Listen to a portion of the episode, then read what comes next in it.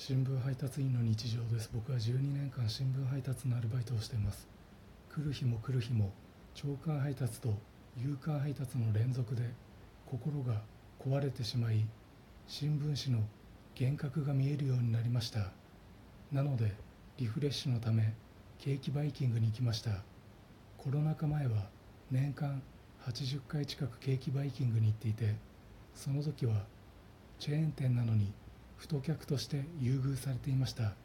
ただ今はケーキバイキングに行く回数が減っていてそのことをケーキバイキング側に恨まれているのか食べ物から一番遠い席に案内されます。